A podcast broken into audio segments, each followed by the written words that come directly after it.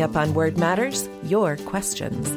I'm Emily Brewster, and Word Matters is produced by Merriam-Webster in collaboration with New England Public Media. On each episode, Merriam-Webster editors Neil Serwin, Ammon Shea, Peter Sokolowski, and I explore some aspect of the English language from the dictionary's vantage point. This one's all about you, dear listener, or at least your questions. On each episode, we encourage listeners to email us at wordmatters@m-w.com with any language-related questions, complaints, or observations they want to share. We've received a wide array of such missives and thought we'd spend some time today addressing a few of them. Ammon Shea has our first question. We're starting with a letter from James Collin, who is writing in about No Problem. And he writes, I'm 50, and I seem to be right on the dividing line between older people who hate this reply to thank you and younger people who find it completely unexceptional and don't use your welcome. Why is your welcome falling out of favor, and why is no problem the most common replacement? One of the things that's interesting about this is that, obviously language changes, and the things that we get upset about change, and the way that we respond to things change. And no problem is perhaps among the more common responses to thank you right now, but it's not the first or the only one. We do have evidence going back to the 18th century where people used to say, don't mention it, in response to thank you. In the 19th century, there's evidence, say, from Dickens and Great Expectations that people would say, not at all. Or we have people saying, think nothing of it. And it's a recent development that people have started saying no problem. I think the issue that folks have with it is that it's seen as a kind of double negative and perhaps unfortunately familiar. But what I love about this is that we always find something to kind of kvetch about in terms of how we talk to each other. Some people like to complain about the other side of the equation, and people have been complaining about saying thanks rather than thank you. There's a great Rules of Etiquette and Home Culture book in 1893 that says when you receive attention or a favor, acknowledge it by I thank you instead of thanks. Thanks has become a vulgarism from the abuse of the word. Except it's in Shakespeare all right? Over the place. That's true. Yeah. Thanks goes back to Shakespeare. That doesn't mean it's not vulgarism. It doesn't mean it's not an abuse of the word. So, but these figures of speech that we use, whether it's I thank you, or thanks, they change inevitably over the course of time. Right now, we are in the stage of human development that says no problem.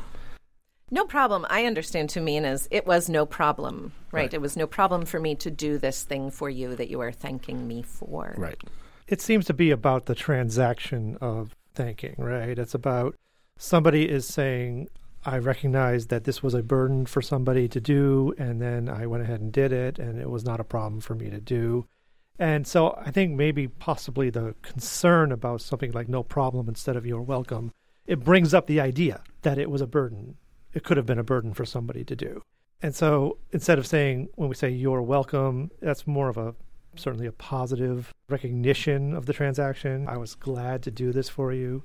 No problem suggests it could have been a problem at some point. It was not. I think these are all true, but for me, the real sticking point, the thing that sticks in the craw of those over 50 when someone says no problem is what it actually is translated as is I refuse to abide by the meaningless linguistic strictures that you were forced to learn as a child. I rebel against you and everything that you stand for. I cast you out and reject you utterly. That's the way it's broadly interpreted, I think. It seems to me, as a public radio listener, that there would often be a kind of reporter speaking to a host, and the host would say, thanks for your report, thank you. And then the response at that moment would, for many, many years, was thank you. It was thank you and thank you. And then at some point, somebody complained and said, this doesn't make sense. And now I hear you're welcome quite a lot. And my favorite is David Folkenflick on NPR always says, you bet. So I say for kids out there who are listening, if you really want to rebel, what you should go back to is I thank you. And it is my pleasure. But in other languages, we also sort of bring up this negative phrasing, like, isn't it de nada? Isn't that denada, right? What we use in Spanish, which means it's nothing, or... Yeah. In French, it's a little bit more elaborate, but it means the same. Is it pas de quoi? Is that... Il n'y a pas de quoi, yeah. Pas de quoi. Exactly. So it's not just an American cultural thing, certainly, that we're reducing the sense of the effort that was required. It's international. Maybe even more popular one in French is je vous en prie, which literally means I beg it of you. So that's neither negative. It's a sort of hyper-polite saying, I am so happy to help you that I ask to help you, basically. So they bring politesse up to the highest level with that one. So if you really want to confuse people, just say, I beg it of you. There we go.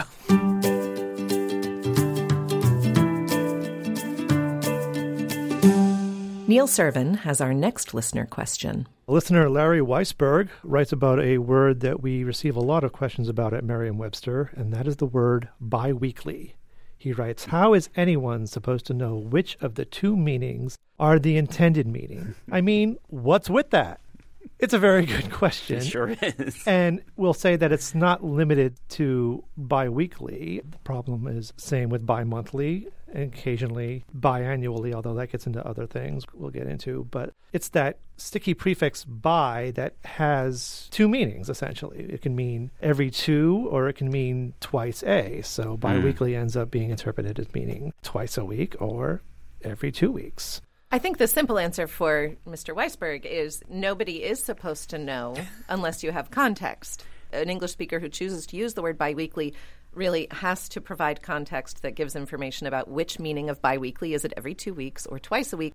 Otherwise, their listener, their reader is not supposed to know. I think that this can be blamed on the American paycheck system. That is really the only common event of something that historically has happened every 2 weeks. What else do we do every 2 weeks aside of get a paycheck? Recycling. Really? I get my recycling picked up every 2 weeks. Not over where I am. We have town budgets. Yeah. You know. But that's not a common use. I think that the biweekly paycheck has become kind of ingrained in our heads. So if we just changed everybody over to a weekly paycheck, this would be a non-issue. Well, what are things that happen commonly twice a week? There might be biweekly meetings. Right. Okay. You have classes biweekly, I think. A lot of kids will have classes every Tuesday and Thursday. Or biweekly newsletter, for example. Then that could be confusing because does that mean every other week or twice? You would need more context, in other words. So in the case of biannual, that word does have the same issue, mean occurring twice a year or occurring every 2 years. In that case, though, there is a second word, biennial. Oh, right. Which does mean almost strictly occurring every 2 years. So you at least there have an alternative. And then if you remember that, then you can remember biannual as being twice a year.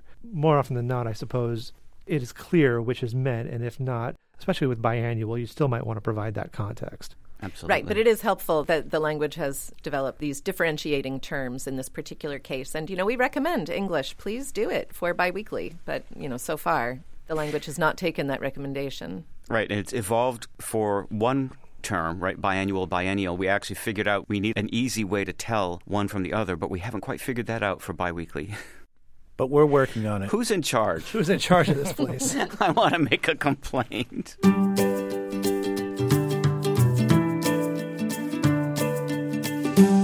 You're listening to Word Matters. I'm Emily Brewster. I'll be back after the break with another of your questions.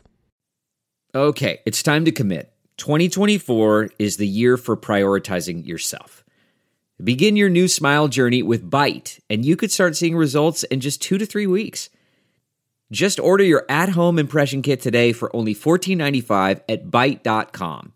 Byte clear liners are doctor-directed and delivered to your door. Treatment costs thousands less than braces, plus they offer financing options, accept eligible insurance, and you could pay with your HSA, FSA.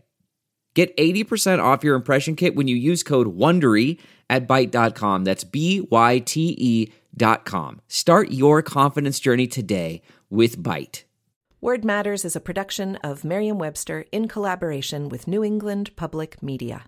I'm Peter Sokolowski. Join me every day for the Word of the Day, a brief look at the definition and history of one word, available at merriam-webster.com or wherever you get your podcasts. And for more podcasts from New England Public Media, visit the NEPM Podcast Hub at nepm.org. I'm Neil Serwin. Do you have a question about the origin, history, or meaning of a word? Email us at wordmatters@m-w.com.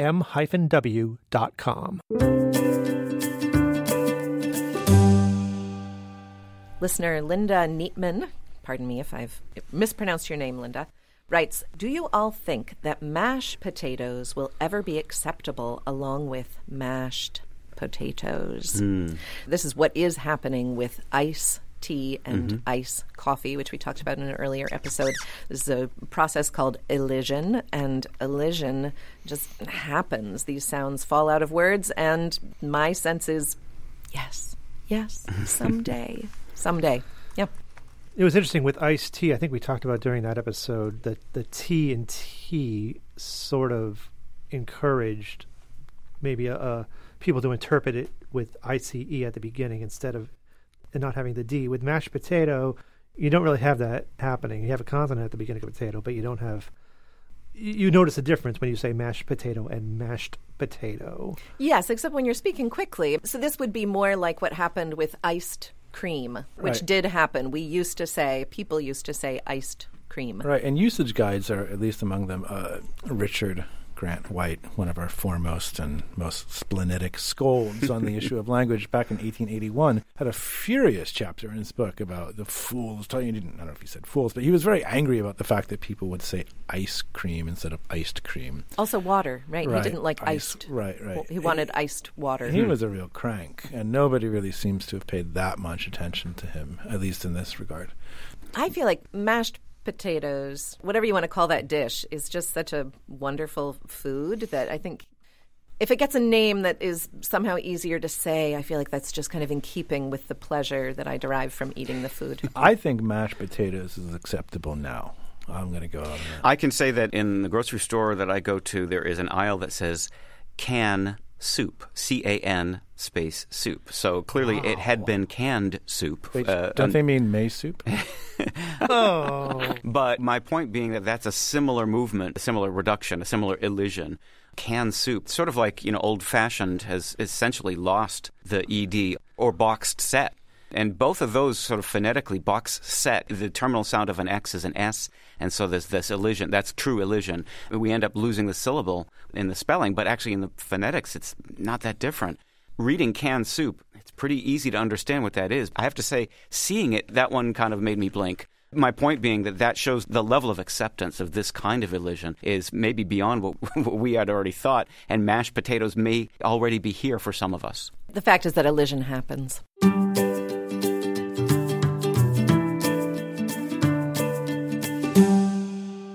Next, it's Peter Sokolowski and another question from one of our listeners. We got a note from Carol Chapman that says, I have one small suggestion maybe for a future podcast. I do not understand the different use of capital, that is capital with an O, versus capital spelled with an A. Well, this is a pretty good example of what I call confusables in English, kind of like principal is another one. Discrete and discrete, capital. This particular one has a more clear answer than most, I have to say. A lot of these are simply spelling variants or doublets that have kind of entered the language at different times, but from the same source. In this case, that's sort of true if you squint, but the basic original meaning of capital with an A, that is to say C-A-P-I-T-A-L, the original meaning in English was the architectural one. We define it as the uppermost member of a column or pilaster, crowning the shaft and taking the weight of the entablature. So the capitals that we think of as Ionic or Doric, for example, in classical architecture, that's where it started. And then it shifted to become, for example, the large letters that we know, the majuscule letters, as opposed to the minuscule letters. And then later, because the capital letters were more important, it became sort of this important thing or place, like the seat of government or the chief of influence. And so this word comes from the notion of the capital, meaning the head of the column, the literal head, top of it, from capitalis, caput in Latin, meaning head.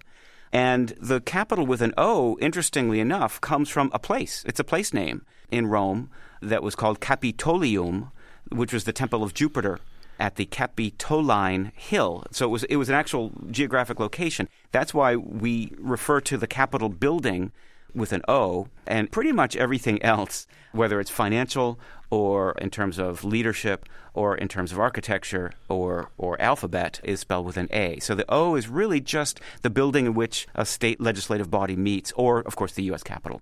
So I don't know if that makes it very clear, but I thought it was interesting that we actually borrowed those two capitals from two different sources. Well, I think it's interesting that the capital with an A has, as its earliest meaning, was architectural, but capital with an O is only about buildings. That's right.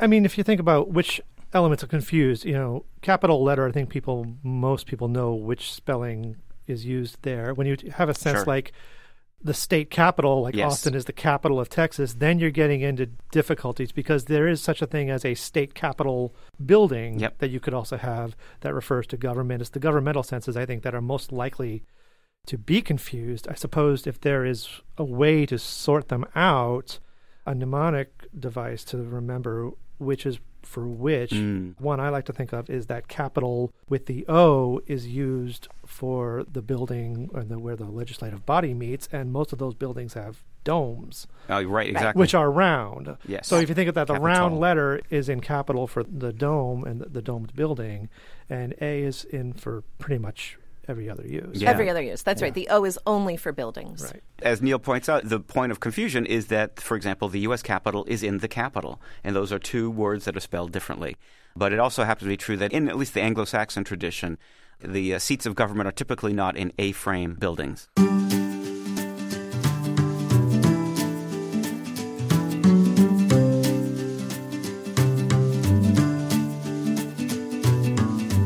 Thank you to all who have written to us. If you have a question or a comment, email us at wordmatters@m-w.com.